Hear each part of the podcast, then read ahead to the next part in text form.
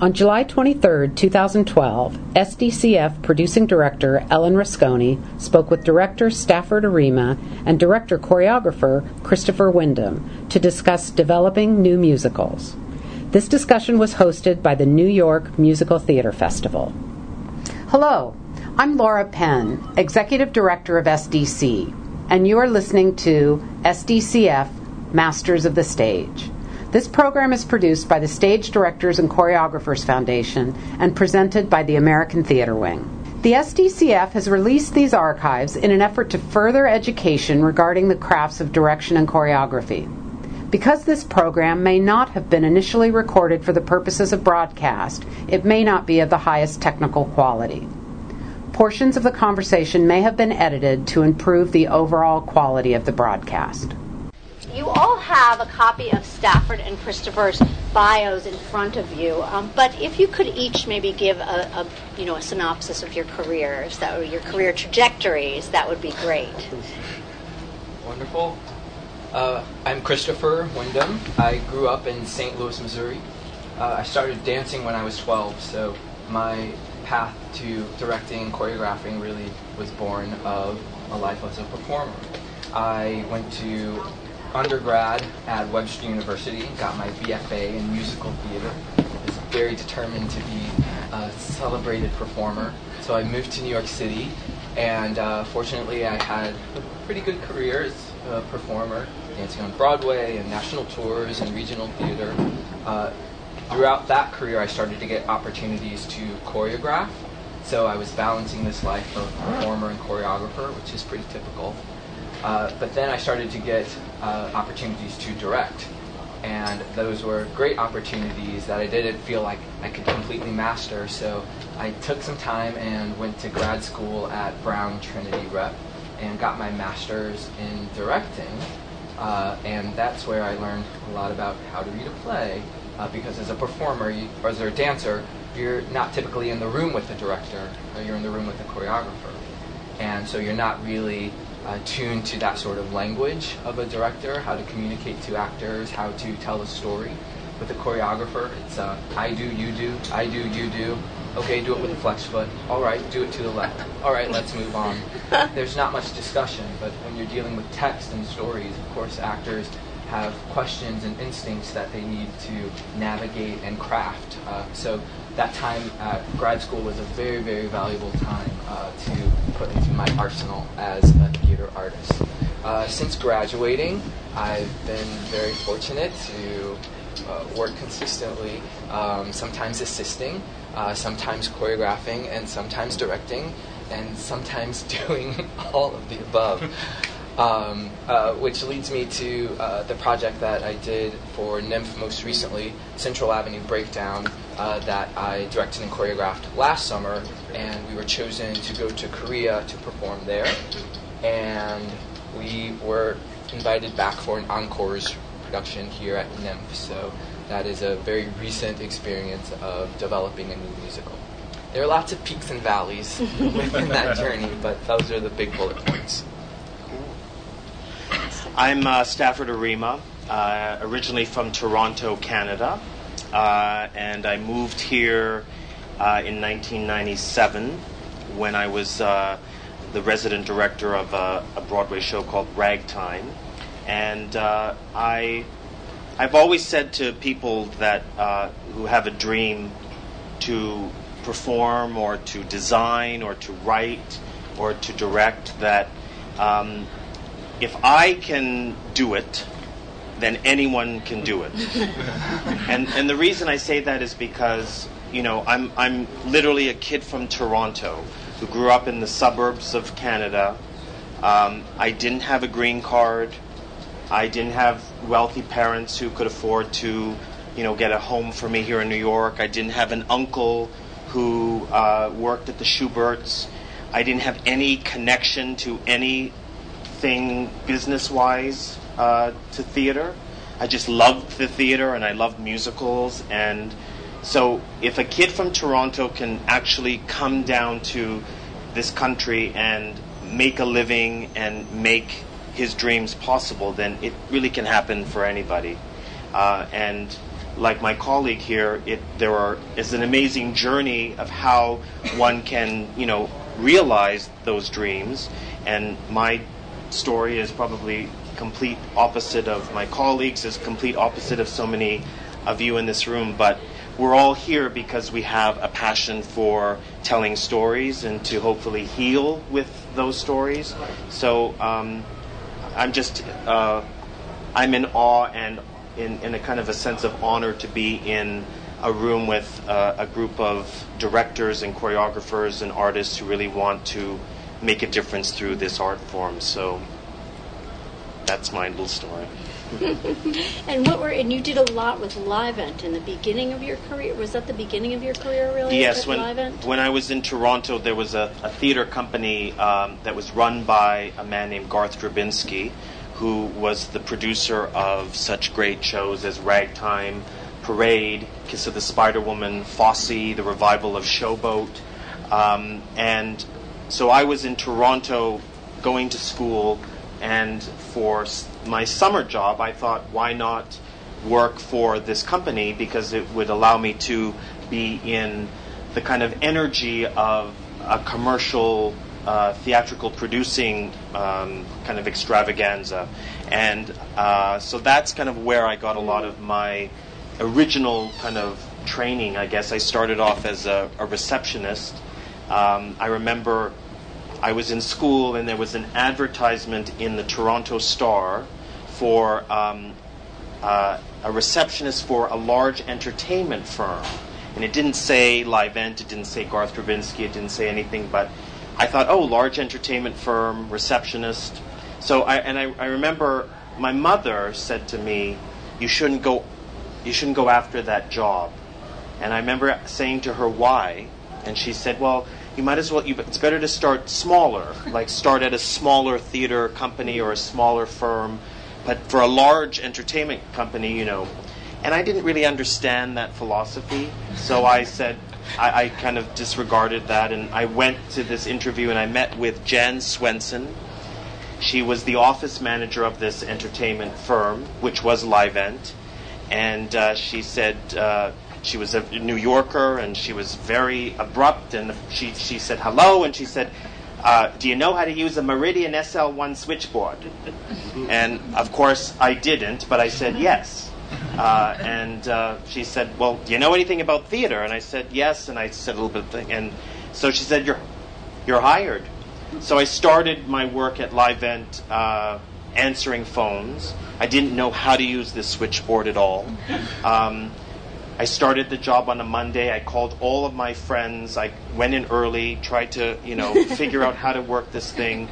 And the interesting story, the bookend to that story is I started as a receptionist when Garth had kind of created this company of his in Toronto. And the last person on the payroll of Livent, and I don't know if you know, but it went through a lot of scandal and drama, and it, the company was taken over by other companies, Clear Channel, and but the last person on the payroll was me. I was the resident director of Ragtime, and over the three, four years of all this scandal, um, they had fired and let go of everyone basically in the company except the original receptionist.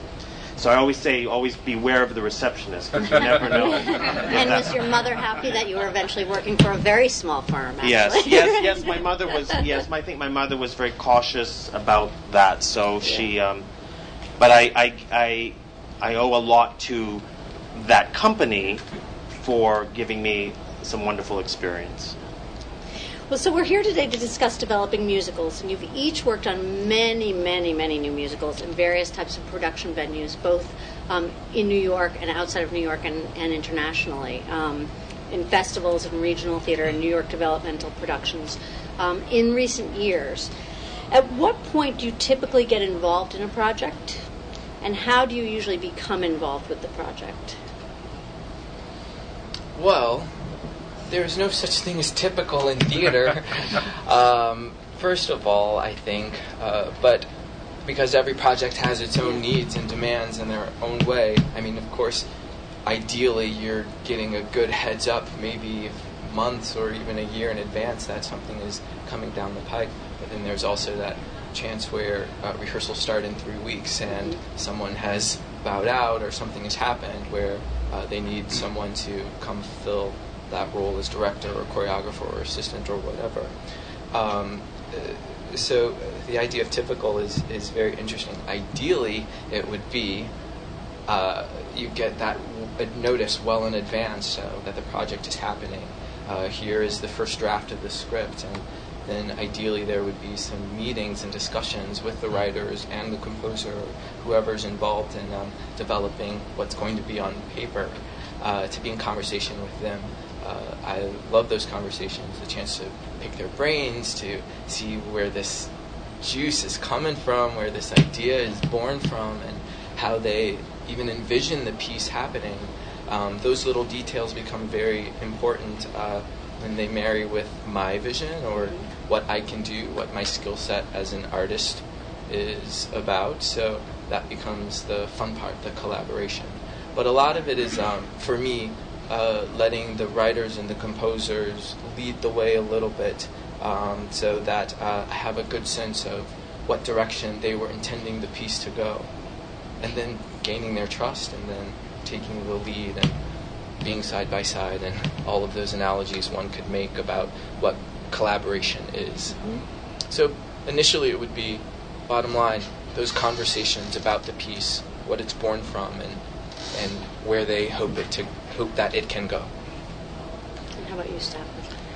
Uh, I think it's it you know varies. You know sometimes uh, you're in a very fortunate position to be asked to be invited into a process where someone says, "I have an idea of a script," or "There is a script, draft one or two. We'd like you to direct it, or we'd like you at least to take a look at it." Um, that happens at least for me rarely. Um, I, I, I don't. I'm not sitting at home, kind of fielding calls. Um, you know, I'm. I, I, you know, I, I have found for me that the most um, kind of productive way is when one generates one's uh, projects, and when one has an idea. Uh, I'm not a writer, but one might have an idea of a story that one wants to tell, or of a show that was perhaps maligned many years ago, and the idea of wanting to relook at it. Um, so I I have found that you know when when Altar Boyz happened in 2004, and you know must say that it was birthed from the NYMF. Uh, I I did the show and you know it was a success and it, it you know lasted a nice four and a half years off Broadway, and I probably had the mis kind of alignment or misinterpretation that oh well if it's a success then that means things are going to happen or things are going to be easier. Uh, and they really weren't.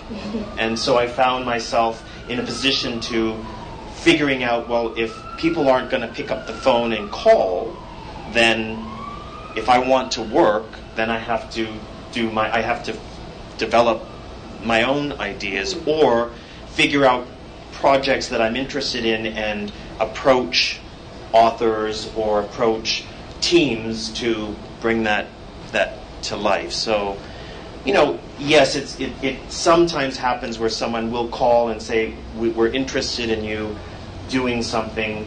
Um, my mother's lesbian Jewish Wiccan wedding that was at the NYMF last year was a call that I got from these Canadian writers who knew of me and said, We'd like you to look at this show. But really, that happens very rarely. Mm-hmm. And it happens rarely that someone will give you an opportunity to read something and that you feel connected to it. Mm-hmm. And that's something that I've learned that if I'm not feeling connected to a piece, that it, it's probably in the best interest of the piece not to do it. Even though it might be an interesting idea, but if it doesn't connect inside, then it's probably best to let it go and have someone else, someone in this room, connect with it because it, it didn't connect with me. That takes a lot of perception too to know who you are as an artist and what you have to say, and when you're being introduced to a piece, to be able to, I don't know, have the guts to say no, thank you, because sometimes as an artist you really want to take whatever can come your way, but there is danger in that. Um, I feel fortunate and unique in that a lot of the pieces and projects that come my way are pretty geared towards my skill set. Like my skill set is so specific um, that anything that comes my way is really kind of right up my alley. So um, that's fortunate for me. And a lot of that you were talking about Livent and a lot of and the sort of appreciation you have for that entity. And I have appreciation for them too in a different sense. I was a part of that musical Fosse, um, which was uh, being a part of a developing musical uh, from a different uh, point of view, being um, a performer in that piece, but also learning um, how do you say uh, how the temperature changes as the piece develops. Mm-hmm. Um, and the skills that I got from that piece as a performer, as an artist, the detail of storytelling through movement, through choreography, was just infused into my life as an artist, and it really informs how I interact with text, how I interpret story, that sense of physicality. So I have appreciation for those beginning moments as well as of being around developing musicals, um, because today it really has shaped uh, how I interact with pieces. Can you give a specific example from Fosse about something you learned that, like, Oh, I know that's going to take it takes grit to be an artist. Um, something specific is rolling with the punches, and seriously, to have have grit. Uh, uh, I think uh, as uh, writers will say, composers will say, um, you know, you have to be comfortable killing the baby. Uh, that's a very drastic sort of term, or, or, or, or plucking the tree, or something like that. But it is really the process of writing something or creating something and finding that it's not going to benefit the whole. So, how do you let go of that precious little jewel? And you see it all the time in, in developing pieces. In Central Avenue Breakdown, for example, there is a song, I love that song, called Asses in the Seat. And uh, last minute, we took it out of the piece to benefit the story. And well, anyway, you have a little prayer with yourself uh, about that moment. But with Fosse, it was such a day to day effort of um, seeing a piece go in, seeing a piece come out, seeing someone perform in this number. Oh, now it's this person. And it's really um, uh, having the grit to and the strength to really deal with those and um, not let it hold you down, not let it um, scare you, or, or, or, not feel defeated uh, by the process of, of the show growing and expanding. And that's what happens when a piece goes from one level to the next level. Different things have to be implemented, and different ideas have to be included, and um, and other ideas get left behind. And if you get too attached to uh, former ideas, then you're never giving yourself the chance to move forward and to grow and expand as the piece is growing and expanding. Mm. Um, so when you when you do come on board, you know, at various stages, what is kind of what do you like to happen quick to make happen quickly, or soon thereafter? I shouldn't say quickly, but soon thereafter. Kind of what are your first moves? And I'm sure that's dependent upon the piece, but um, what makes you feel like you're moving forward? Meaning before you're hired to get no, the job, after or you're to hired. after After you're hired, um, who are the people you would like to get in place quickly if if they're if the if the creative team isn't assembled yet? Um, I, I guess for me, it would be it, depending if we were going into workshop or reading mode, then I would probably have the musical director would be the first person to bring on board. If we were going into production, uh, it probably would be the choreographer uh, and the musical director, but most likely the musical director probably would have been on, on board if we had done some developmental work. Because um, for me, the choreographer, because I'm not like my colleague, I don't do both. Um, that becomes a very integral kind of relationship that um, one has to really be kind of on the same page, and so that's uh, for me be the choreographer. I think would be the first person if we were going into production. Mm. I would say, in my experience, uh, and very fresh experience, again, there's hasn't been a typical situation, but is really uh, for me, figuring out what the venue is it going to be a NYMF? Is it going to be workshop? Is it going to be a reading? And then uh, deciding what are going to be the necessary steps to make that reading happen, or to make that uh, showcase happen, or to make that workshop shop happen. For me, yes, I hire myself as the choreographer, and then I'm done. I get to deal with me all the rehearsal process. But uh, sometimes uh, someone from the design team comes first because the piece is so specific, and I know this lighting designer is really going to understand the language of that piece, and so we'll start with you, and then things will build around that. Or sometimes it is the musical director, and then things build around that. And then some other fun things happen where the musical director knows this designer, and then you start to collaborate with them. So they're bringing someone on board, and uh, you create this little family together, which like branches like a tree.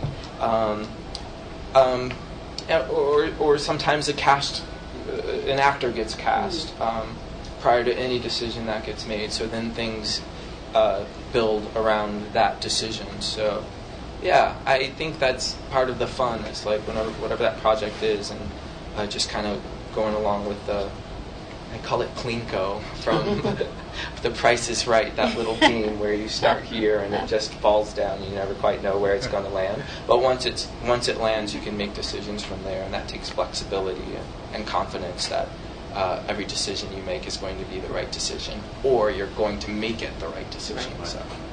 And do you typically work with the same teams or with certain members of your team? No, or you vary I mean, it up? It, I, I, vary it up. I mean, I, have I've been I, I, do enjoy working with um, a, um, a, group of people, and you know that that kind of um, that selection gets larger and larger as you work with more you know different people. I, I come from a, the belief that there is um, for each piece there is a unique voice that um, can contribute to that specific show. And sometimes there are wonderful choreographers, designers who, yes, could probably do any show, but sometimes there are specific people who have more of a, of a, a flavor mm. of a certain in a certain world. And sometimes um, it's kind of fun to work with new people. Um, the last couple of shows I've done, I've actually worked with new people that I've never worked with before, and it's challenging because you have to create a brand new shorthand, mm-hmm. um, but there's something exciting about just collaborating with that kind of fresh spirit and and knowing that you know they're excited about this process, and so it, it varies at least for me. Sure, and I will say what's fun for me is that I'm not quite at a place where I can always choose my creative team. Uh, so sometimes they are assigned to me. Um, or you know maybe the costume designer is, is assigned because I'm going to a specific theater company and they have a resident costume designer. All of those fun things, but uh, I learned to embrace those things. It's is born from my uh, beginning days as a choreographer, where I would go into a project and perhaps the director has cast the show um, without con- consulting, or it's a situation where I came in, was invited late into the process, or it's a or, or for whatever reason, there are mm-hmm. cast decisions made. So, as a choreographer, you walk into the room and you try to figure out who can dance, and no one can dance, but you really have to be grateful for your own experience as an actor and a storyteller, and you create story through movement, which has become one of my signatures. Um, uh, but that to me is was the beginnings of that. Really, just dealing with what is handed to you and creating magic from that. So I get really comfortable with that. So I'm looking forward to the day where I can absolutely have say across the board, and you know have some people in my back pocket that I'd love to play with. So, so. so you've both done some work at NYMF. Um, let's talk about NYMF specifically. Um, how have you found NYMF to be helpful in developing work? And festivals in general?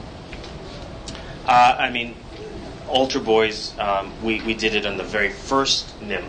So I think, you know, mm. it was the whole festival was new, so it was mm. it was kind of beautifully chaotic, and um, I think NYMF was trying to figure out how it was running, so it was just all madness. But in the end, it gave Altar Boyz an opportunity to be seen and to uh, allow us to put something on a stage to allow to hear kind of a public response. Later, my mother's lesbian Jewish Wiccan wedding, the you know the machine of the NYMF was very well oiled and things were put in place. So it, it actually was a much smoother journey um, in the sense of just all of the dealings with you know striking your set and all of that kind of stuff that happens. Um, but I think inevitably any festival, whether it's the NAMT or the NYMF or a fringe festival, is, is so beneficial because if you have authors who are excited about learning from the process, then it just allows your piece to continue to grow. If you have authors that are not as interested in that process, then it kind of becomes uh, it, it, just becomes a dead weight because mm. then there's no I, I remember when we did Altar Boyz, I said to the, the, the authors at the time, is I said, no matter what happens uh, after our first performance, you promise me that you won't ever say to me, well, they liked it at the NYMF, we can't change that. Or we, we won't cut that because everyone liked it yesterday night. Because it was really important to, for, for at least for me to make sure that they were on board with this is just one step in the process. This isn't the end. We're going to learn from this, and yes, the audience might go crazy and stand up, but we still have to be we have to be disciplined to keep looking at this material and making sure that we're we're we're giving it its fair share and fair due. So it, it's I'm I'm all for any opportunity like a NYMF festival that allows a piece to grow. Mm. Yeah, NYMF is helpful. I feel um, you were there at the beginning, and uh, our piece uh, began last year, so I feel like maybe it, has become this sort of well-oiled machine, you know. Um, so for me, it was just a matter of getting on the train and going for the ride. Of course, each project is its own uh, sort of world and production.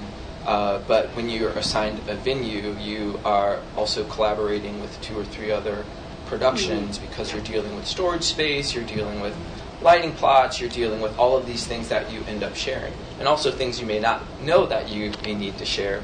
There are these email chains that go around.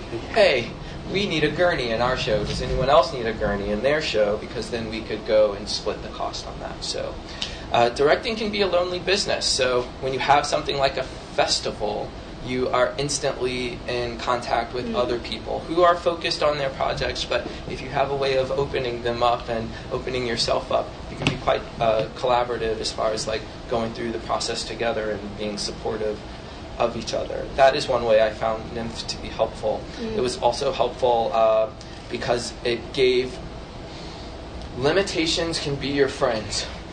When you have a very specific lighting plot, uh, uh, that you, or a very specific space of the stage that you have to deal with, uh, then you have to be very clear or conscious with the story that you're going to tell. Uh, if you have the sky's the, the, limit at the beginning of creating this play or this story, um, you may not discover something that you could once you have those limitations in space. When you have 12 actors uh, that you are budgeted to have, well, you have to tell the story with 12 actors. So, how can you make this story happen with 12 actors? You become very creative with those limitations. Then, when you revisit again, as I feel like I am now, you go, okay, I need more resources. But that's a good place to be. In the beginning, it was great to uh, uh, be confined to a specific amount, a specific time, a specific space, uh, uh to give sort of boundaries and parameters to work. Um, now it'll be more fun to figure out how to go beyond those boundaries. It's it's also f- really fun to see how the boundaries, how some people can look at boundaries and feel that they are you know roadblocks or stumbling blocks, and others can mm. find it really endearing. When we did Altar Boyz, I had asked a, a lighting designer that I had worked with, never as a director. I was an assistant on a project, and she was the lighting designer and um, she uh, her name was Natasha Katz, and she I, I said to her like I have this show. Would you like do it for me? And she was like what is it called? And I said Altar Boyz. And she laughed. And uh, she said let me read it. Uh, and of course, you know, this is, again, like, who am I to ask a, a Broadway Tony Award winning designer to come? And it was at the Puerto Rican Traveling Theater, and I think there was, you know, probably 10 lights. And she read it and she thought it was fun. And I, I warned her, I said, you know, there, there might actually only be four lights. You know, I, I really tried to play it down. And she said, you know, it'll be like going back to college. And so she came in with this spirit of, you know what, I, let's go back to how one used to do it when you didn't have 400,000 lights and all this rig and all this. You just, and so that was such an, for me, an inspiring thing to see that it, you know, one doesn't maybe feel comfortable or confident asking certain people because you think, oh, they won't do it, or it's out of my league, or what, you know. But why not ask?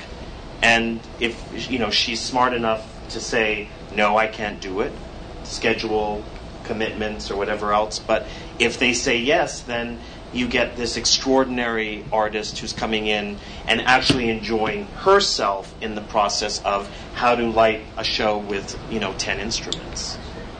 And you have Natasha Katz designing your lights. And, and you, yes, you have Natasha Katz designing your lights. So that's you know, and again, it, you know, it, I was saying this to someone else the other day was, don't be afraid to ask. You know, I think that's the that's the biggest we inhibit ourselves by not asking because we either are frightened of rejection or we're frightened that they're going to laugh at us or think, well, that's the most craziest thing. Why not ask? And, and because the, the worst case scenario is that the designer is going to say no, or the authors of a show say, I don't want to revisit it. But why not ask? And if they say yes, then it's, it's, it's kind of a win win situation. So you you talk about you're both talking about boundaries and limitations in some respect, and um, do you feel that a festival allows you to work within those boundaries better than say a regional production or a workshop production does? I mean, is there any difference there? I think the biggest difference between a festival and maybe a regional theater is um, the lack of preciousness. Um, uh, I think from my experience, a festival is like, hey, whatever you're going to put out there bring it. It may be the next new great radical thing. Um, and typically, a, a, a, regional theater may have a mission or a particular voice that they are trying to uh, espouse. So uh, that creates a different kind of limitation. So um, uh, if you're working at a theater that really has a mission for diversity, so they're doing lots of works uh, by or for people of color, um, that is going to be their voice. But I feel like a festival is like let's see what you've got. Anything goes. Uh, find. Yeah, I mean, I think that there, it's all part of the pot, mm-hmm. uh, and I think that if if you get your show into the NYMF or into a festival, then take that experience for all that it's worth and mine as much as you can out of it. And if you're lucky enough to get your show into a regional, then exactly the same thing. I, I my feeling is just approach it all in the same way. Mm. Obviously, there's maybe more money or more something in different situations, but in the end, it's all about working the material and allowing us as directors, choreographers, designers to work it, whether it's in this kind of a space or a larger space. So it's and again, even if you just do pizza reads, even I call them pizza reads, even if you have seven pizza reads at someone's house and you read the script over and over again over a three month period, that's still valuable. That that's still figuring out how to crack this amazing puzzle of how to make a musical work. Yeah, and whether you're, I feel if you're in regional theater or a festival, I mean, it really boils down to people just want to see a good story. And, and great acting. You know, they want to see those essential things. So yes. as long as you go for that, I think we'll be fine. Um, what can you? What have you found that you can accomplish realistically, artistically, in a festival setting, or in the you know pre-production towards going towards a festival setting? Yeah, this is interesting. I mean, I guess I can speak very specifically as a director choreographer. Mm. Um, you know, as a choreographer, I'll think, okay, there's eight counts. I'm going to need 10 minutes to rehearse that after I teach it. Okay, that means if I have five numbers that I choreographed, I'm going to need this amount of time to revisit it and polish it and get it to where I think it will be something spectacular and worth worth seeing. So I do this sort of believe it or not, time management thing in my head as far as like the ratio of scenes to songs to uh, dances that I choreograph. So, for instance, in Central Avenue Breakdown, there's one number that really screams for choreography, but I held myself back from really exploding the choreography and I didn't think of it as like um, I was doing a bad thing as far as like bad artist, not really putting yourself in, in there. I felt like I was being a responsible director choreographer, saying there are so many other delightful and beautiful moments that really deserve my attention, and this can uh, really tell the story with this simple gesture.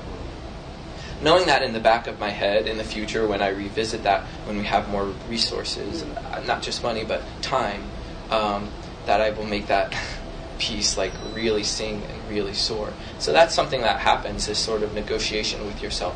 Where can you spend time and or with myself?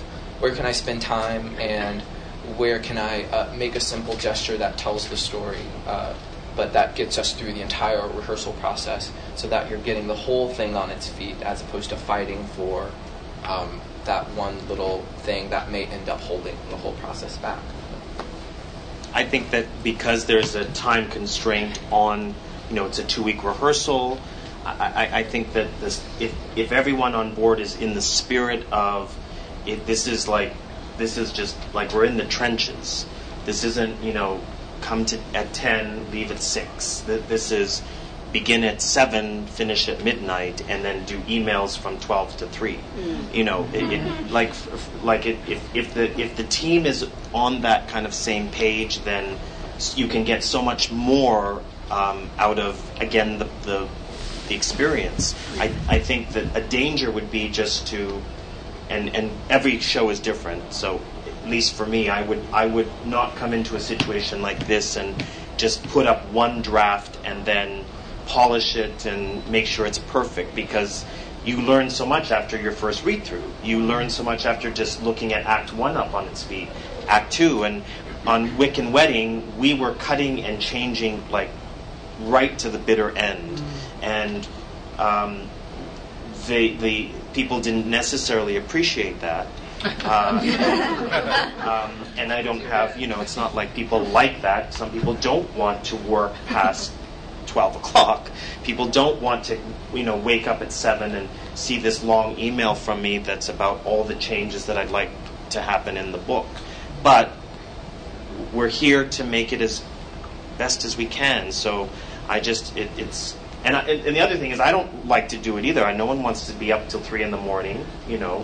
Everyone wants to be able to go to sleep and have a thing, but we're all in this together to make it great. So let's just Let's just use every single second that we can. And when you get people who like that, it's a great experience. When you work with people who are more allergic to that, then it's it for me it's difficult. And do you do that throughout your presentations, like between your presentations, or once you're in presentation, like in the festival, once you start it, it, do you? It, well, it depends. I think partly because of you know also taking into consideration the performer. Yeah. You know, we can't change the whole second act because, you know, when can you rehearse it? So at that point, that's when you have your kind of list and you kind of go, okay, here are my bullet points, and I think this is going to help the show tremendously. I, I, had spoken to a colleague who has a show in the NYMF now, and she'd asked me what would I, what should she do, and I said, well, there's lots to be done and some very exciting work that's going to happen.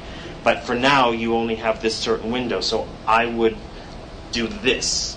And if you can do this, then at least you'll keep that act moving and you won't feel, oh, it's like, why are we sitting? So, yes, you might want to fix a song and re choreograph this, but if you can cut 15 minutes out of your first act, that's just going to make the piece fly by, and then you'll be able to address things later. So um, it's all it's different because sometimes the way the schedule breaks down, you don't have enough time to do some fixes because your next show is tomorrow night. And I would assume that's very different than, say, if you're, you know, at MCC or if you're in previews for a yes. real, when you can accomplish, I assume, much more.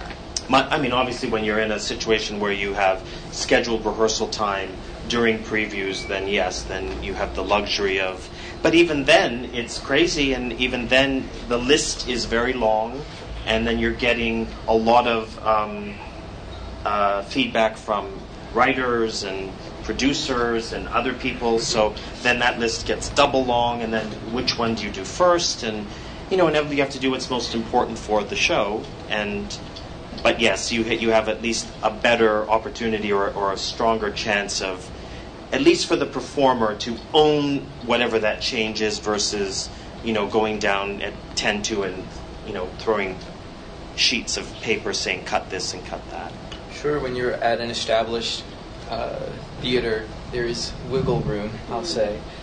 Perhaps working at a festival like NYMF is really, um, a, a lot of it comes down to your preparation and leading up to. Sometimes you have a five hour tech process where you're taking your show that you've rehearsed in the rehearsal hall or various rehearsal halls depending on uh, how you're able to schedule things and move it into the space. So there's not a lot of time uh, to reinvestigate staging or blocking. So it, uh, I found that it was very helpful to be in constant communication with the set designer, with the lighting designer, with the costume designer, so everyone is on the same page as, as far as what's going to happen when you move into that space. Um, it all comes down to the, that sometimes five hours of tech time that you have.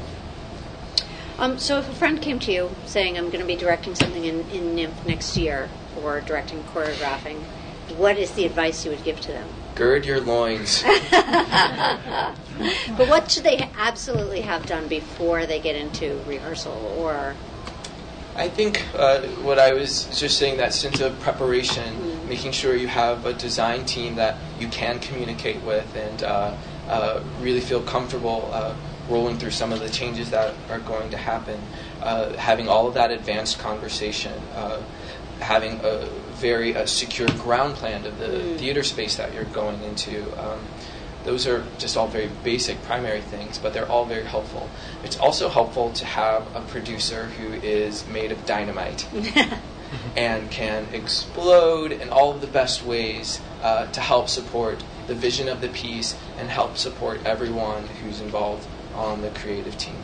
The producer for my piece, Sue Ellen Vance, was extremely capable and extremely supportive and uh, just so uh, forthright in every decision that she made, and it made me feel comfortable uh, and made me feel that I could do my best work. It, it was very helpful. I have no idea what our production would be without that foundation of a solid. and was producer. she on the production before you were on? You know, did Oh, she yes. come with? Okay, so she came with yes. the production. She got a asked needed a director, called a friend and said, "I need a director, and who do you recommend?" And she said, "Call this guy," meaning me, and we met for a cup of coffee, a half hour after a phone call, and that's how the ball got started rolling. And it was really having that chance to sit with her, and just see her passion for the piece first of all, and knowing that my passion for the piece could match her passion for the piece, and just how forthright she was. I knew that I was in great hands um, uh, for what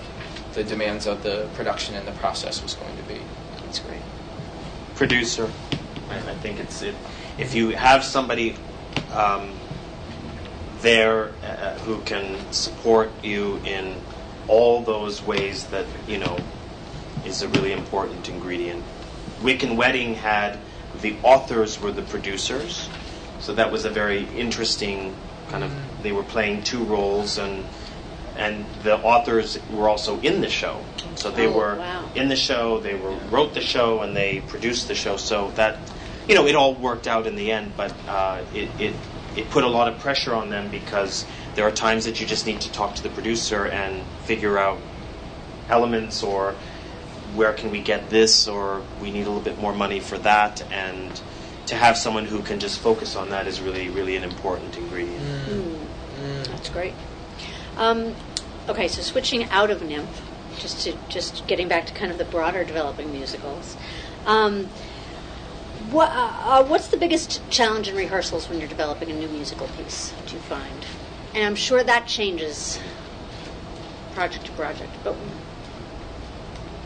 Having a style of communication, I mean, how do you choose the biggest? But one challenge could be a style of communication with um, how things are going to change, how you're going to get notes um, on your work, um, how you're going to share notes to with the um, writing team.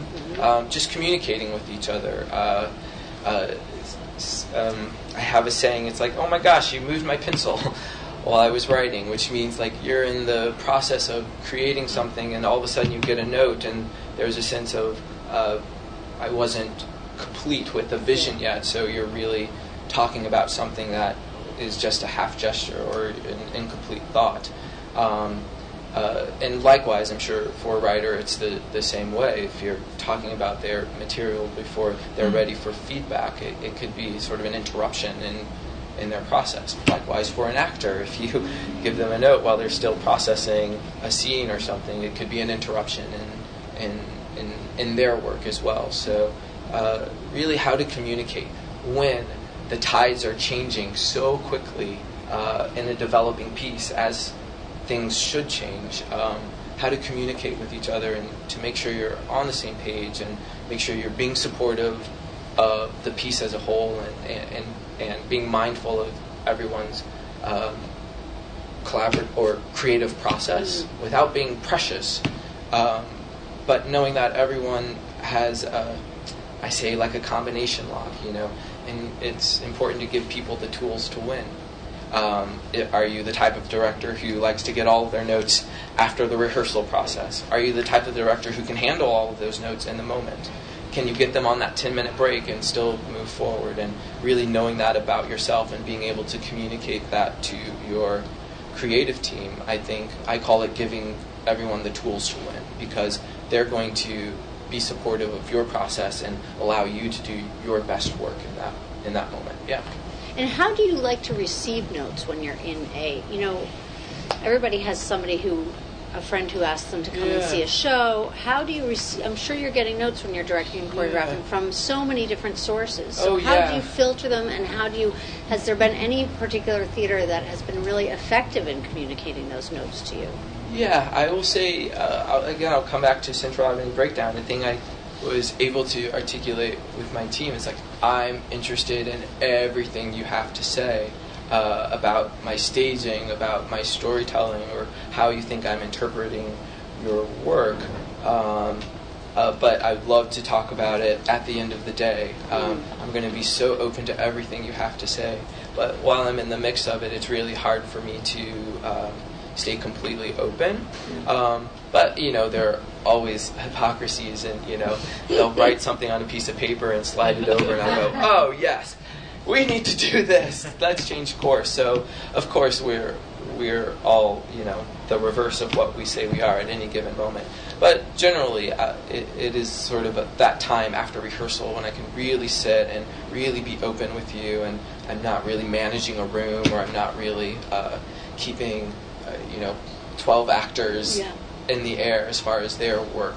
Um, once they've gone home and once I've made that schedule with the the stage manager for the next day, I'd love to sit and talk about uh, how you think it's going and, and really uh, make sure that we're on the same page. It's valuable time for me. The post chat. I, I found it very helpful to kind of establish some rules or guidelines or whatever you want to call it. Um, I've been I've been lucky that I've I've asked I've always asked the authors not to be present during rehearsal, mm-hmm. um, and but they it, it, changes. But if we're doing a scene, um, then I love them to be there. So we, when we do a table read of the scene, they're there to answer questions, to you know uh, inform but once we're into staging it, whether it's the scene or whether it's choreography, I always like them to go, and um, and they, at least in my experience, they've been they've been very good about leaving. Um, and actually, what it does for me is it allows when they come back to see it, and sometimes they don't come back for two days, and they they'll see a, a section or you know if it's a, a, big number sometimes it takes two days to choreograph a big number or to stage it. Then when they come to watch that number two days later they're watching it with fresh eyes. And they're able to articulate constructive criticism based on what we've shown them.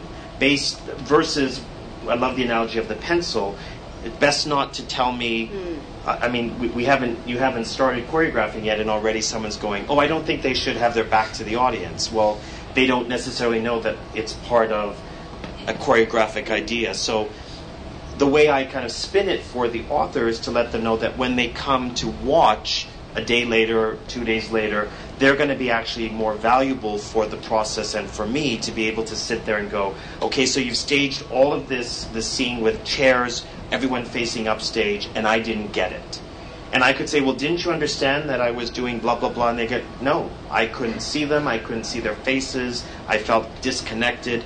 And that actually is good information to know, even if I went in going, I really feel this scene needs to be staged with everyone's back to the audience. And I thought, well, it makes sense because didn't you see when they all did this and didn't that, you know?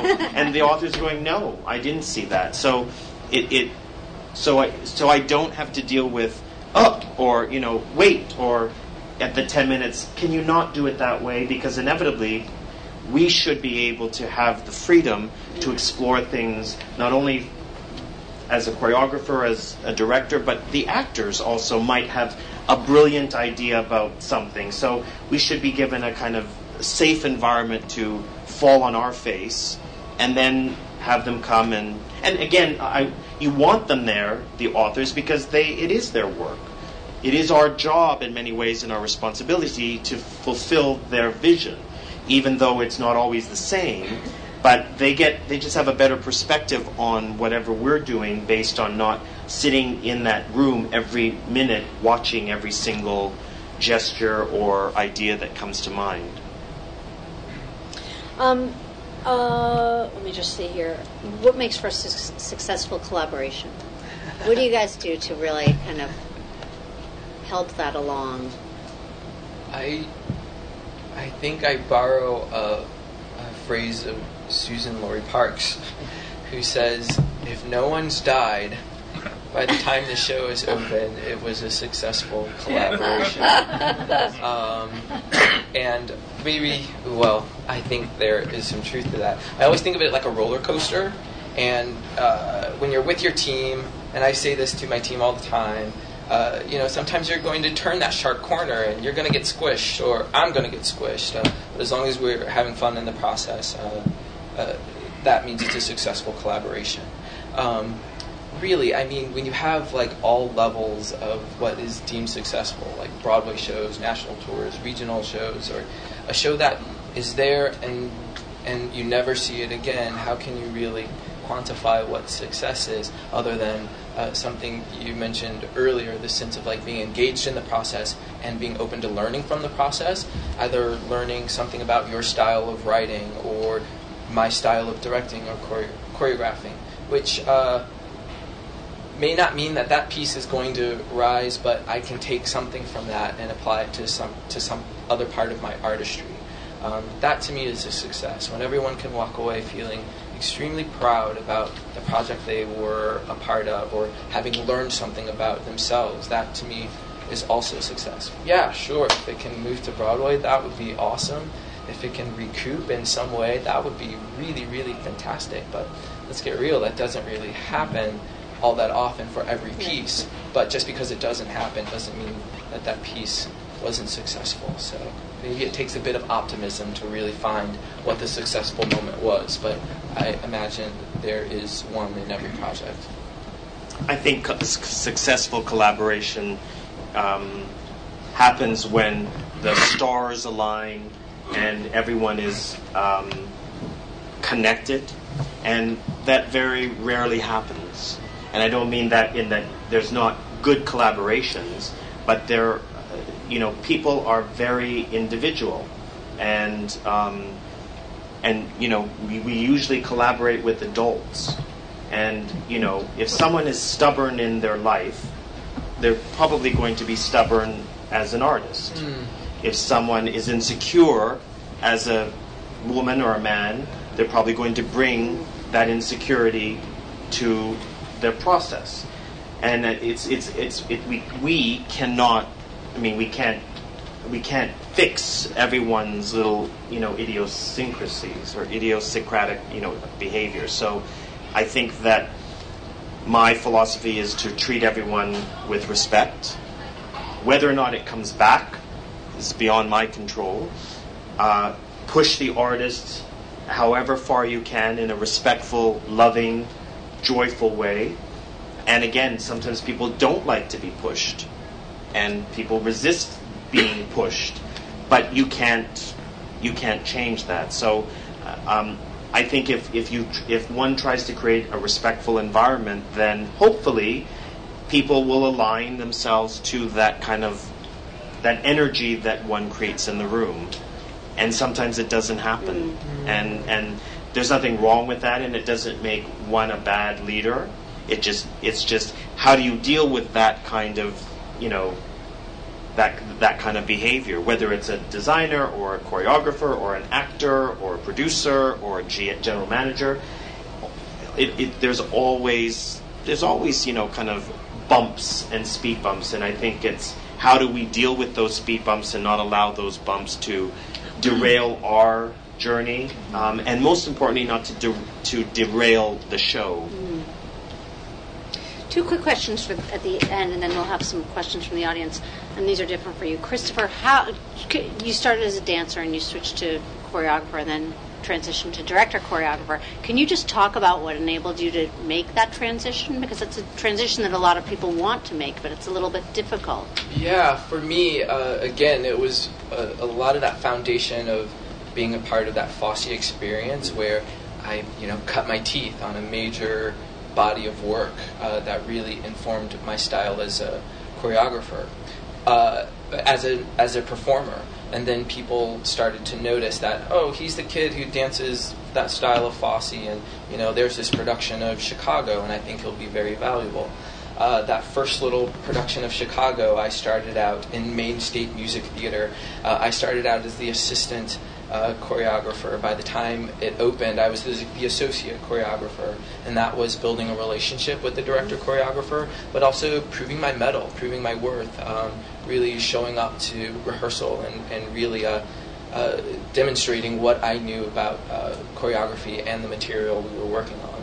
And then from that, that led to, uh, let's face it, a, a lot of theater and a lot of work comes down to relationships, who you know not just necessarily who you know, but uh, who knows you, who knows your work, and who can speak about how you are in the room. And from that experience, I was recommended to another regional theater out in California, TheatreWorks. They needed a choreographer in two weeks, and could I do it? Sure, I'll do it.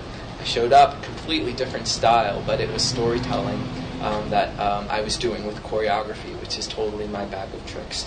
Um, and so that's how I built my body of work as a choreographer, basically the pinch hit, pinch hitter who could come in and work really quickly to create choreography, but also work with an already established group of actors.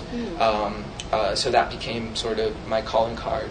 And then from there, uh, again, uh, I started to get recommendations to direct based on how I was in the room and how I was able to work with actors. Like I and said, was that always directing musicals? uh, that wasn't always directing. It was directing musicals at that point. Yeah. Um, quick little story. The thing that got me into my undergraduate program, I was doing a production of a chorus line in St. Louis, Missouri, and there was an actress, a local actress, who said, Christopher, you have so much raw natural talent as a performer. It'd be a shame for you to miss out on an opportunity because you lack technique. You need training. You need to go to school. And that was the instant where I was like, this is going to be the rest of my life. And that's when I went to Webster University as an undergrad. So when I started to get work as a director, it was that same sort of advice where I was like, oh, there's so much like raw natural talent, but I'm just lacking technique. The ability to communicate with actors, the, the ability to communicate with designers. I need training, so that's what led me to my grad program. Um, it was also this sense of feeling like I don't know if I could rehash Oklahoma again and again at Summer Stock or Peter Pan or you know these are all great musicals but I knew I could do more. I knew I wanted to do more but with the skill set that I had I knew I wasn't going to learn. I knew I wasn't going to learn and this is just my story. I knew I wasn't going to learn how to direct on the job out in the field. I knew I had to go somewhere and really learn that skill set and then put myself back into the working world. At graduate school, I learned how to read a play. I learned how to communicate with actors. I learned how to get a bunch of people in a room, have a little bit of text, and tell a story. Uh, that was just the foundation of that work. So it was so satisfying to graduate after three years and feel like I could tell a story not only with musicals but with straight plays as well. So uh, today I would say I'm a big musical theater geek and fan. It is my passion, it is my history, it is my blood. Uh, but it's also satisfying to know that if you gave me a piece of Shakespeare, that I could direct that too, um, uh, and do a fantastic job. Um, uh, so that is, uh, you know, that's weird. Shooting the horn.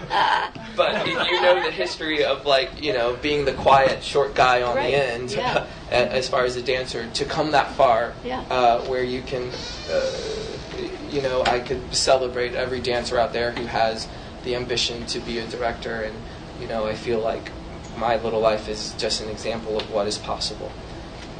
20 years ago or 15 years ago, I would have never imagined that uh, the quiet one, short guy on the end, would ever have the chance to be a leader and to help people with their artistry and really be a, a collaborator and really call people together to tell a story, any story. I never really thought that was possible. So to be able to sit here today, it's kind of like a miracle, um, uh, but exciting. Yeah. That's great. That's great.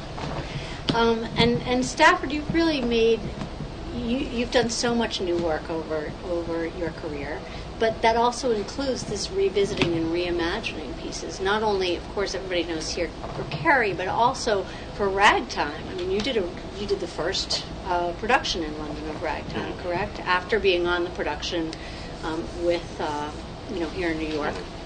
Um, and so, how is that a little bit different, and how do you go about reimagining these? Um, you know, I, I was very, very lucky with Ragtime. You know, being uh, being my first job on that show was the I was assisted Terrence McNally because I wanted to. Um, my my process before I moved to New York City was I kind of almost for 10 years, for a decade of my life, really assisted people, um, worked in various aspects of the theater, whether it was as a receptionist, whether whether it was an internship with a casting office. Um, Vinny Liff, who was an amazing casting director, um, I interned with him for um, four months. A press office. Um, and then when I really wanted to uh, understand how musicals were created, because as a Torontonian, all I knew was what came into the O'Keefe Center or what kind of, you know, the touring show. And so, and at school, uh, because the musical is not really an indigenous part of our culture, uh, it's not, we don't learn how they're made. So I, I thought the best way to learn would be to assist a writer. And so when I heard that Ragtime was doing a reading in Toronto, I kind of said, I'll assist Terrence uh, for free.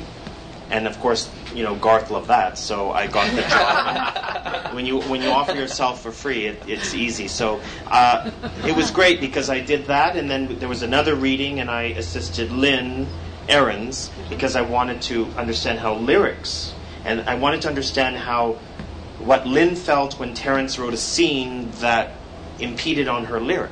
So how did that relationship work? Um, jump cut to when um, they they I, I had inevitably became the resident director of the show and maintained the productions, and then they called me and asked if I was available to go to London. And I said to them, "Well, is Frank um, Frank Galati, who was the original director, is Frank not available?" And he's and they said, "No, uh, we want you to do your own." Uh, and I said, "What do you mean?" And they said, "We we want you to take Ragtime and just do what you want to do with it." Um, and that was just an extraordinary gift that you know that that that's that's just that was a gift from these authors that basically they they felt that I had given so much to their show since when I first met them that when this opportunity came up to do it in London, and the producer Sonia Friedman did not want the Broadway production, she wanted, um, you know, a, a, I think a, a, a British interpretation, uh, a stylized and abstracted. They, the, the, I think the authors felt, well, give it to Stafford and, and allow him an opportunity. So taking something that was very uh, in my bones and I understood the show and I understood all of Frank's direction from day one. I understood everything about why the piece moved the way it moved, the the reasons characters did things. So it was a very interesting challenge to distance oneself from that. And the, the best way to have to have, that I began on that process was to rethink what was the world and how were we going to tell the story. And that's where inevitably, like you had said, the designers became the first ingredient in the collaboration before the choreographer. And it was interesting because I had read the novel, Doctorow's novel, when I was working with Terrence, and I remember reading this novel and thinking, this is too big. I don't know how anyone could put this on a stage. It is so large. Um, and of course, when you're working on a reading, you don't know what's going to happen. And of course, the you know that Broadway production was large and lavish and stunning and amazing. And you know we had 58 people on that stage.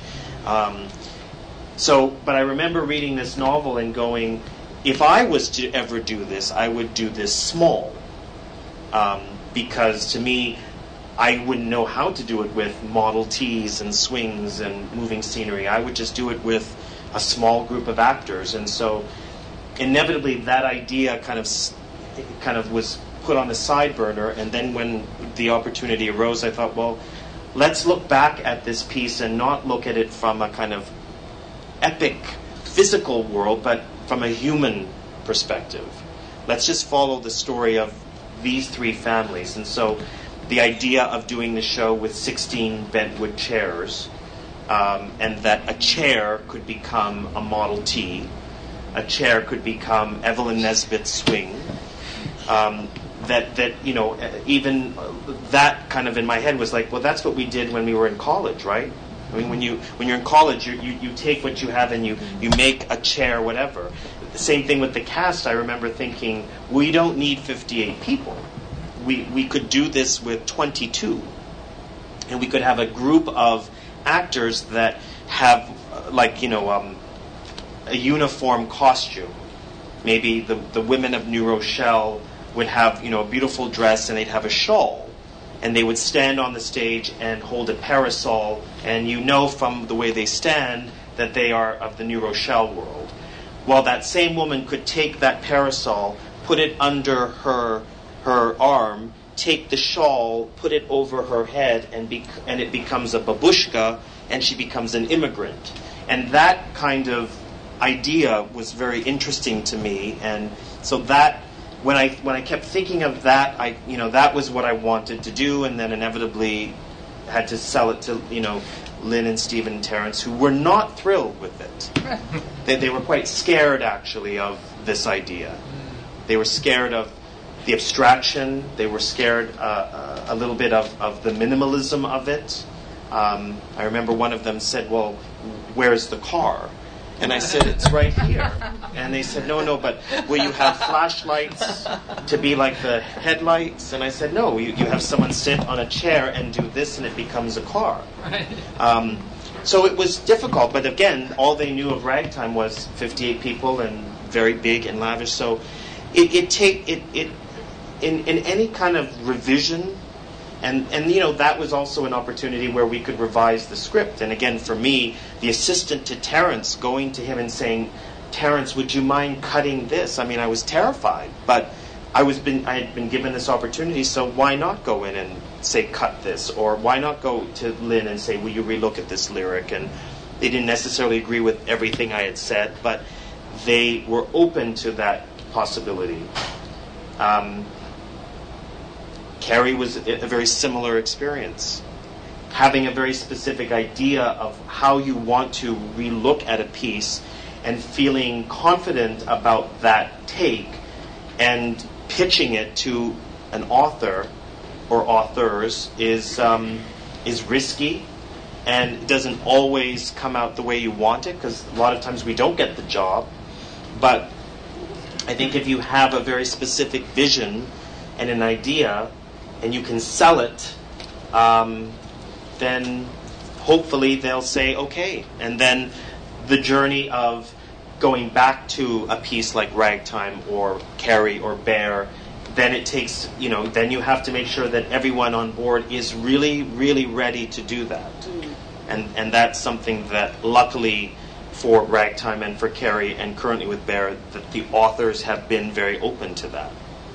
We, we Carrie wouldn't have happened if I met with them and they had said, no, we want it to be the way it was you can redesign it and re-choreograph it, but we're not changing the script. If they had said that, then that meeting would we would have stopped, and it probably wouldn't have happened. And that's a risky thing, right? Because you think to yourself, "Oh my gosh, you're in the room with the authors of Carrie. It's happened. You're actually sitting there." But honestly, if they had said no, we're not changing one word, then what would be the point of doing it? It, it exists on YouTube. It exists on DVD and videotape with those bootlegs. So if that's what people wanted, then I would rather that just have its life and not and not just regurgitate it with a new design or a new. And that's hard. That it takes. It's a, it, it's an interesting thing, you know. Mm-hmm. We, we are all uh, there's a duality in all of us. We're incredibly confident in many ways, and we have an idea and a vision, but sometimes can be incredibly insecure at the same time. Really, me, I have the right to say to someone who has. I remember I was sitting in Michael Gore's um, office, and there was an Oscar right next to him. And, and I kept looking at that Oscar and looking at him and thinking, now, obviously that Oscar was one for fame. It wasn't one for Carrie. But how can I sit there and you know, give him a piece of constructive criticism when he has an Oscar on his mantle. now that, of course, is silly because it's just an it's it's an Oscar, it, it, but you know, but there is that insecurity inside of us that feels, you know, but you know, I've learned that you have to kind of conquer that and just go in and just say, look, this is my idea. Someone was asking me earlier about Carrie and the blood. And, you know, for those of you who saw it, I didn't use any liquid blood in Carrie. And that was a very specific choice that I had made prior to even going into meeting with the authors. I did not want to use one piece of liquid in, in that prom moment. And that was a choice, and many people thought it was the wrong choice. Many people thought it was the stupid idea, terrible director. What is that? Those boards, the chat board thing.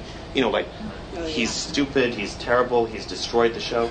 But you know, in the end, we make choices as directors that inevitably uh, not everyone is going to appreciate or understand. And going into a meeting, pitching an idea like that to an author or to a producer, you have to have the confidence to say, This is what I want to do. You don't know. Maybe Dean and Larry and Michael would have said to me, Well, that's stupid. We, we, we want liquid. We, we wanted you to be the director to figure out how to make that destruction work. And because you've now come in with this answer of no blood, goodbye, we're going to find someone else. But you don't know. So you just have to go in with the confidence and the conviction, and hopefully it'll all work out.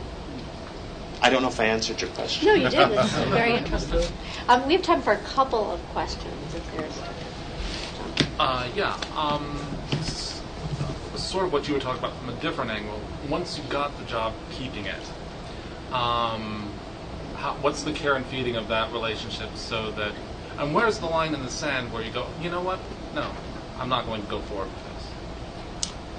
Well, the, uh, the line in the sand is if, if in the end the authors say, if you, you come in and you have an idea. Now, it's different if it's a revisal if it's a revisal, you're coming in saying, I feel that the show should go in this direction. If they say no, then I think that's the line in the sand. If it's a brand new piece, then hopefully by the time you go through all these discussions, you'll know that you're on the same page. You might not be always simpatico, but you at least will know, okay, we, we want to tell the same story. To keep the job is doesn't always happen. I worked on a show uh, called Ace for a number of years. It had its world premiere in St. Louis. Uh, we then took it to the Cincinnati Playhouse. We then took it to the Old Globe in San Diego. And as a result of those productions, I was let go after the, the oh, uh, the San Diego production, and that's the way it is. Is it hurt? Yes. Is it a nice thing? No. But it's the biz, and and I can't stand here and or sit here and say to you, oh, it doesn't hurt, or who cares? Of course it hurts. One wants to be able to continue with the show. But inevitably, one has to also understand that this is a business. It's called show biz, not show friends. And inevitably, decisions are made that might not always work. And sometimes they don't work for a myriad of reasons. And might not be just me, it might be someone else, it might be this, it might be some producer comes in and says, we want this person to, because they have 10 Tony Awards or something. There's many reasons. So to keep the job, I think inevitably just stay true to your vision. And if inevitably that vision is not jiving with the authors and there is a kind of difficulty, then I guess at some point either you leave or they at some point say we want to move on with someone else. I don't know if that that's probably not the greatest answer. I say when you have four aces in your hands, you'll know what to do. Um, let me elaborate. As a young dancer, sometimes you have to kick in a line that is not really to your standard or to your taste. So, in a way, you have to negotiate is this an opportunity that could lead to another opportunity? Or uh, do I have the funds, the resources, or whatever to say no to this, um, uh, then you'll know what to do. I mean, I guess I'm speaking very specifically from my point of view. I'm at a, at a phase where every opportunity is like a golden opportunity for me. And if I don't happen to understand quite why a decision is going to pay, play out or why uh, the playwright wants to see this, um, I may have to humble myself and say, hey, let's make your vision work, knowing that this may be the stepping stone to the point where I get to say, I want to do this. So that's also knowing yourself and where you are in your career. Not everyone can play the big hands at, at any given time. Um, hi, uh, you mentioned a wonderful producer, Swell and Dance. How do you suggest directors find wonderful producers? Is there, I mean, I, I did a three stage readings on this last thing, and my writers were the producers, and they were going berserk. And I tried to bring in some producers. I got maybe one or two, a lot canceled last minute. But is there a, a good place to meet, find good producers who are like that supportive, enthusiastic type? Sure, down. Just kidding. I'm not. um, that's a great great question, and uh, it is going to come down to the relationships that you already have. It's a matter of like putting out phone calls and asking around. I'm sure these are things that y- you've already done, but it is digging a little bit deeper. Who do you know that could introduce you to someone who knows someone else? Um, unfortunately, great producers don't grow on trees, so you have to really count on your existing relationships, your friends, your other collaborators. And yes, it may not be easy and they may not pop up right away. It may take like three, five, ten, twenty phone calls till you find that great producer. But they're out there and uh, there will be someone who's a match for you. Um, but I would say just begin by making those emails and or sending those emails and, and making those phone calls and, and telling people what you need and being specific about what you need because um, when you're very clear with uh, with anything. When you're very clear with whoever you're talking to about what you're looking for, their minds will open up and start putting their feelers out. Kindness helps too. Mm-hmm. Yeah. Network. Network as much as you can. And also always remember that producers love a great idea, mm-hmm. no matter where it comes from. No matter where it comes from. So if you had an idea and you wanted to knock on someone's door, even if you thought, well, this is a producer, he, he does only or she does big Broadway things, they wouldn't, you know, who knows? Try it. What, what, what, what, what, what are you going to lose by trying to meet with whoever it is and say, I have an idea to do a musical about cats based on a poem or something. I mean, you know what I'm saying? I mean, so you never know uh, what crazy idea you might think someone might, you know, latch onto it. And you also know by going to enough theater to kind of see what kind of producers are producing certain kinds of shows. There are certain producers who have a tendency to produce certain shows, whether it's musicals or plays or themes within that those pieces, and write them. Go to get yourself into an opening night party. There are so many people who can get, you know, just go to that party and find that person and pull on their, you know, tuxedo, you know, belt or whatever and talk to them. The worst that could happen is they could say, I'm sorry, I'm too busy. The best that could happen is, here's my card, come and meet with me next week and let's talk. And they might give you five minutes, but that five minutes could change your entire life. And it may be someone who's has no, uh, not a big body of credentials, but a lot of capability and ambition, and that may be a great start too. You'll actually find a lot of amazing producers in training who work at large producing companies. They usually are the Yeah. assistants or the associates or sometimes even just you know people answering the phones. And they're chomping at the bit for a project that they can call their own. Yes. And they sometimes have access to other resources. They, they know some top designers through that work. Yes. That's very true. Um, we have time for one more back there. So, uh, something really wasn't addressed that much. What uh, what do you look for in like great assistants on a musical? Like, if, if you're hiring an assistant, what's something you look for as a great category? Um, I guess someone who uh, is one step ahead of the game. I, I, because I assisted for a long time, this is where I'll toot my horn. I, I, thought I was a really good assistant. I, because I really understood my, my place. I understood that I was not the director. I understood that I was there to serve the director. Uh, and if that meant the coffee, if it meant having the script open before he or she came in and had the page open to the scene we were doing, I, I was that was what I always did. I wasn't. I kept quiet, um, and I also knew that this journey with that director or whatever was going to be just one part of a very long journey. I, I, you know, when I when you when I meet with young assistants and I will say something like, "Oh, I assisted for ten years," their mouth gapes open. they, they can't believe that. You, you mean you didn't start directing after you did your three month internship? And, and the answer is no. I mean, it, it, it, it, it it's just for me it was a very different process. I, I felt it was like a full time job for 10 years. Even as a resident director, I was still an assistant. It's fancy titles, right? But it's basically you're not the director.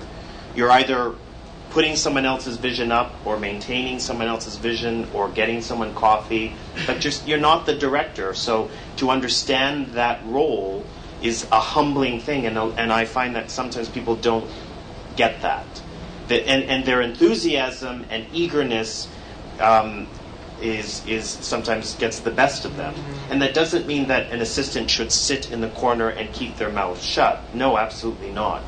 They should feel part of that collaborative process, but sometimes it's hard for a young person to go and I don't drink coffee, so it doesn't matter, but to go get coffee.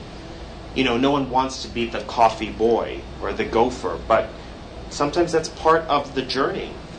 And sometimes it's part of the journey for that assistant to get up and help the stage manager move the set around or sweep the floor. I, I did that all the time. I just wanted to do everything. I just wanted to be a part of everything, but always kept my mind on that individual I was assisting and just making sure that for him it was it ran like a smooth ship. And you assisted Frank Galati, as you said, and Hal Prince. I yes, I assisted Hal on Showboat in Toronto, and uh, on a project um, at the Public Theatre called The Petrified Prince, but Michael John LaChiusa wrote many years ago. Frank Galati on Ragtime, and uh, Mike Ockrent, who directed the original Crazy for You. Um, he came up to Toronto to do the the Toronto production, so I had assisted him because Stroh, uh, Susan Stroman worked on Showboat, and she's she was married to Mike at the time, and so she said, "Would you assist him?" And then I worked with uh, Nick Hytner on the Canadian production of Miss Saigon when it was up there. So, very four very different men and very different needs, but um, learned an incredible amount uh, by just watching, uh, like a you know, like young people, like a sponge, right? You just soak it all up and and you learn from from that. Yeah, never be too humble to get that cup of coffee because uh, really it's a chance to build relationships with someone. They really know how you are as a person just by how you take their order. They're really getting to learn something about you. I think one of the best compliments I got as an assistant was when someone said, You're good, you're quiet. Meaning every project's going to be different, but uh, it is knowing when your voice is going to be helpful and when it's going to actually interrupt or push someone's pencil. Um, it, it, it's really having a sort of the foresight or the uh, the understanding of how you're going to fit into uh, the process. Every process will be different, but I think the mantra as an assistant and something I, I would hope to find in, in or I hope that my assistants have is that sense of my job is to make my boss look good. Um, so then what you do just really kind of falls into place when you want them to be at their best and you want them to do their best work. In turn, even as a director, I have that thought. My job is to make my producer or whoever, my collaborators, look good. It takes kind of the responsibility off of me and who I am and what do I need to do, and it really opens me up to be available to a bigger part of my artistry and my process. It's a very gener- generous thought, I think. Well, thank you both for being here tonight. Thank you for listening to SDCF Masters of the Stage. This program was made possible by support from Stage Directors and Choreographers Society, the National Labor Union celebrating five decades of representing the needs and aspirations of its members, and generous funding from the NEA, the New York State Council on the Arts, and the New York City Department of Cultural Affairs in partnership with the City Council.